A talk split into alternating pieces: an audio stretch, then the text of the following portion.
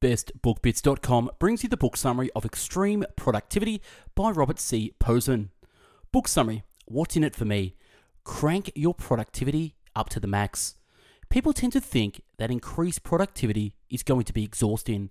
They believe that they'll have to work all the time at full capacity to fulfill their ambitions. But in fact, the opposite is true. The more productive you are, the faster you can finish your work. That means more time to do the things that matter to you. And as a consequence, you'll be more happy and refreshed, which will make you even more productive. So, how can you enter this positive cycle? It's really all about simplicity. Productivity is about developing a certain Zen sense of busyness, expending minimal effort for maximum results. In this book summary, you'll learn how to plan your work efficiently, how to stop losing time and find focus, and why you really can work less than 8 hours a day. Summary Part 1 Prioritize your tasks and invest your time accordingly.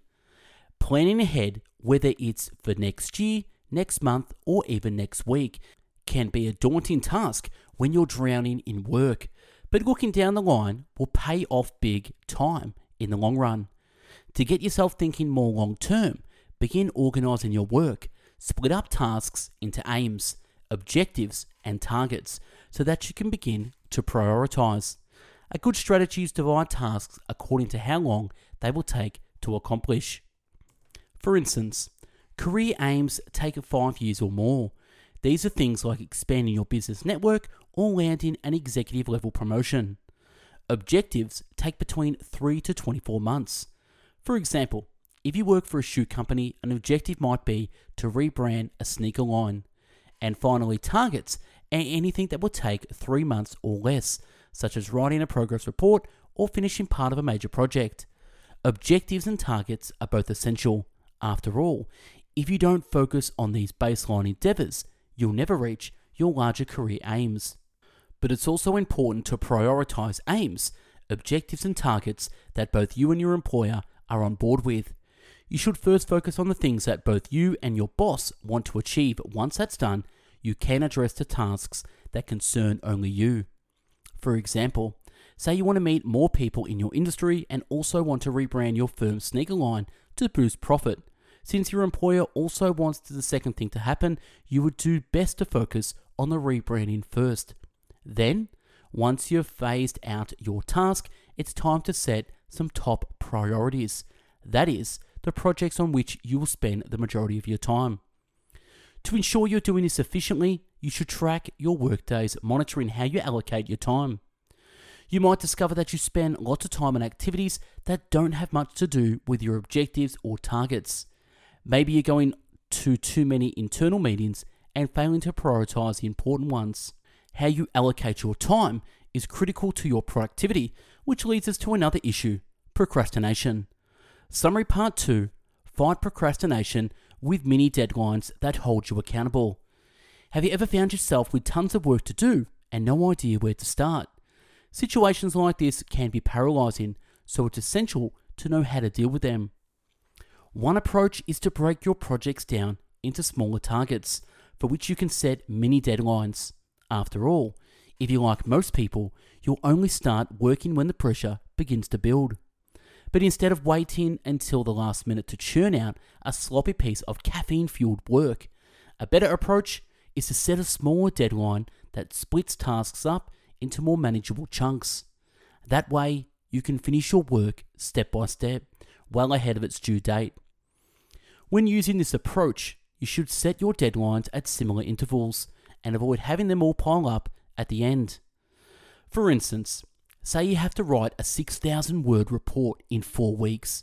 Your deadlines could be to write 2,000 words every week for the first three weeks and to spend the final week proofreading and adjusting. From there, you can hold yourself to your deadline by sharing them with your boss, which adds some extra pressure and makes you more accountable. For instance, you could tell your boss that you're working on an analysis of your company's competitors and that you split the task into four chapters. From there, you could say that you're going to begin on Monday and that you'll have the report in their mailbox by Friday. You could even make a calendar event that you invite your boss to so she gets a reminder about the due date. Such an approach guarantees that you'll deliver on your promise since you won't want to disappoint your boss. But remember, it's also key to reward yourself after successfully meeting the deadline. So treat yourself to a nice meal or an interesting book to let yourself know you've done well. Summary part 3 Quickly handle low priority tasks by keeping your perfectionism at bay. At one time or another, you probably spent so much time on small, simple tasks that you never got around to completing the tasks that truly matter. That's why, when doing work, it's important to get the smaller pieces out of the way right off the bat. After all, spending too much time on a small, low priority task will waste both your time and your patience. So instead of allocating a lot of time to the work that's not super important, do the simple things quickly to free up more time for the media tasks. For instance, each day you'll be faced with different requests from your colleagues, your boss, and your family. As these tasks come in, it's important to decide as quickly as possible whether or not you're going to handle them. If you are, it's then up to you to do so hastily. A good approach here is to apply the Ohio principle, also known as only handle it once. For example, say you receive an email inviting you to a conference. You quickly browse the email, then set it aside. Three days later, you remember the message but don't remember the name of the sender. As a result, you spend countless minutes scrolling back through your inbox. From there, you've got to read it again, wasting yet more time. On the other hand, if you were using the Ohio principle, you check if the date was free and the topic interesting and make a decision straight away. Another way to move forward with your work is to fight the temptation to be perfect when it comes to your low priority tasks. Remember that not everything needs to be done flawlessly. You should reserve this privilege for your top level work, since this is what your boss will see and judge. Nobody is going to be pleased if you spend heaps of time answering meaningless emails, so handle such tasks accordingly. Get through them quickly and move on to the important stuff. Summary Part 4 Write with efficiency by finding structure and quiet. Anytime you read anything, whether it's a novel or a blog post, you get a glimpse inside the mind of the author. Pretty quickly, you can ascertain whether that mind is neatly ordered or dramatically chaotic. And if you yourself, as a writer, your readers will learn much about your inner workings of your brain from the flow of your prose. So, to improve the efficiency and quality of your writing, you need to add structure to the process. You can do this by brainstorming, categorizing, and then outlining. In the brainstorm phrase, write down whatever thoughts come to your mind about the subject. Don't worry about the order and structure, paint in the broadest strokes possible. For instance, imagine you've been tasked with writing a pitch to your company's executives about how to make the firm more environmentally friendly. You could begin by brainstorming things like company image, product package redesign, energy cost, carbon emissions, and LED bulbs. From there comes the categorizing phase, during which you add some order to your ideas. Group your ideas into categories and then into subcategories. In the case of environmental pitch, your categories might be intangible gains such as company image and values, waste and energy, into which packaging and LEDs would fall, and profits and losses, which covers energy cost, carbon emissions, and strategic positioning. Once you've done that, you're ready to outline your piece by arranging your categories into a logical sequence. In the above example, the categories are already in the correct order, and all you've got to do is write them out, adding in introduction and conclusions. But efficient writing isn't just about structure, it also requires time and quiet. After all, how are you supposed to focus with your phone ringing, emails constantly flying into your inbox, and colleagues pestering you? Try getting to the office early when nobody's around, or staying a bit late after your co workers have left. Or if your job involves travelling by train or plane, take this excellent opportunity to do some focus writing. Summary Part 5 The product you deliver matters more than the time you spend on it. Do you judge the quality of a book on how long it took the author to write. Of course not. And the same is true of work. Results are what count. Results are what count. The number of hours spent on any given project is irrelevant. After all, you can think of a single customer or colleague that would want you to spend more time on something if that extra time led to worse results. For instance, say you write two reports. The first one, on which you spent eight hours, turns out bad because you started it late and were anxious while writing it. The second, which took you only three hours to write it, is excellent because you prepared for it and knew just what to write. Which one do you think your boss will prefer? The point is, it's totally irrational to value the number of hours you spend on something over the quality of the result. That being said, while working faster doesn't mean always leave the office early, it does mean should feel free to take some time off. It makes no sense to embrace a culture that favors long hours over productivity. Unfortunately, lots of managers still put more emphasis on hours worked than on results produced. They tend, often subconsciously, to value workers who put in overtime and weekend hours. As a result, many managers claim to favor results, but in practice prefer employees who work long hours. Given what you now know about productivity, this is an obvious problem. However, it's one that you can change by preventing such a culture from taking root. To do so, simply avoid making remarks that reinforce the importance of working long hours. For instance, if a colleague leaves early, don't say things like, hey, banking hours, and if a coworker comes in late, avoid comments like, look, who finally decided to show up. By avoiding such snide remarks, you'll be improving your workplace culture of course, there are other benefits to cutting back on long hours. For one, it gives you more time for your private life, whether that means an outing with your family or getting some exercise. Just want to take a quick break with the summary and just to say thank you for watching and listening to the summary. We've currently uploaded more than 600 free video, audio, and written book summaries at Best Book Bits.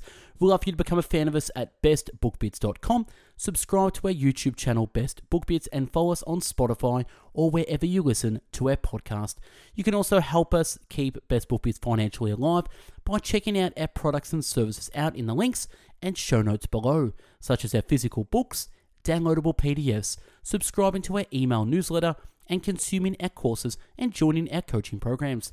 Thanks again for being a fan, and on with the summary. Summary Part 6 Prioritize your private life and find a flexible place to work. Most people just work and work and work, thinking that's the most productive approach. But productivity is about much more than work, it's also closely connected to your personal life and general lifestyle. After all, the point of being efficient at work is to make time for your life outside of work. It's important to prioritize non work related activities and to stick to your standards you set. This is essential for protecting your personal and family time. For instance, you could make a rule that you'll always be home by a certain hour. If something urgent comes up that absolutely can't be postponed, make a plan with your boss to finish it from home or come in early to finish it up.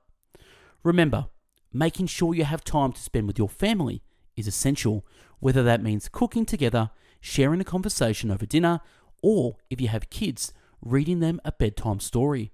However, you do it, it's key to make sure that you're there for the ones you love. But to make such a goal a reality, you need to show your boss that you're reliable. Build trust with them, and they will allow you to go home earlier or make up time another day. If possible, learn to say no to late meetings. Simply postpone them, making a strong point that you need to go have dinner with your family. And in the best case scenario, just take a job at a company with flexible working hours. In 2008, survey found flexible hours are the single most important determining factor for employees when considering a job offer, which, as this book summary hopefully made clear, makes perfect sense. For instance, imagine your partner suddenly falls ill or that your kid is in a play that starts at 5 pm. You wouldn't want to be stuck at work during such important times, and the truth is, you don't have to be. In review, Extreme Productivity Summary. The key messages in this book productivity relies on efficiency. That means nothing will stop you from becoming a faster, smarter worker if you set clearer goals and priorities. This results driven approach will do away with procrastination break up big projects, and clearly define your working hours. Actionable advice increase your productivity by reading faster. The key to reading faster isn't to read more words per minute, it's to read fewer words in total. To try this out, just pick up a book on a topic that interests you, read the introduction, then the conclusion, and the end by skimming the body for the information you want. You will almost certainly have gleaned the most important information you were looking for and save yourself a lot of time. And that's wrapping the book summary of Extreme Productivity. Now, if you like this summary and want to download the PDF summary, click the link below or in the show notes to access this, along with another 600 book summaries. If you want to become a contributor to Best Book Bits, become part of the community, read books, create summaries, and do audio recordings, email me at info at bestbookbits.com or DM me on Instagram. You can also join our free book club we have at Facebook at Best Book Bits and if you want me to do a book summary on a book or an author, either DM me or email me or comment below. Thanks for watching and listening. Go out there, have an amazing day, and become more productive. Bye bye now.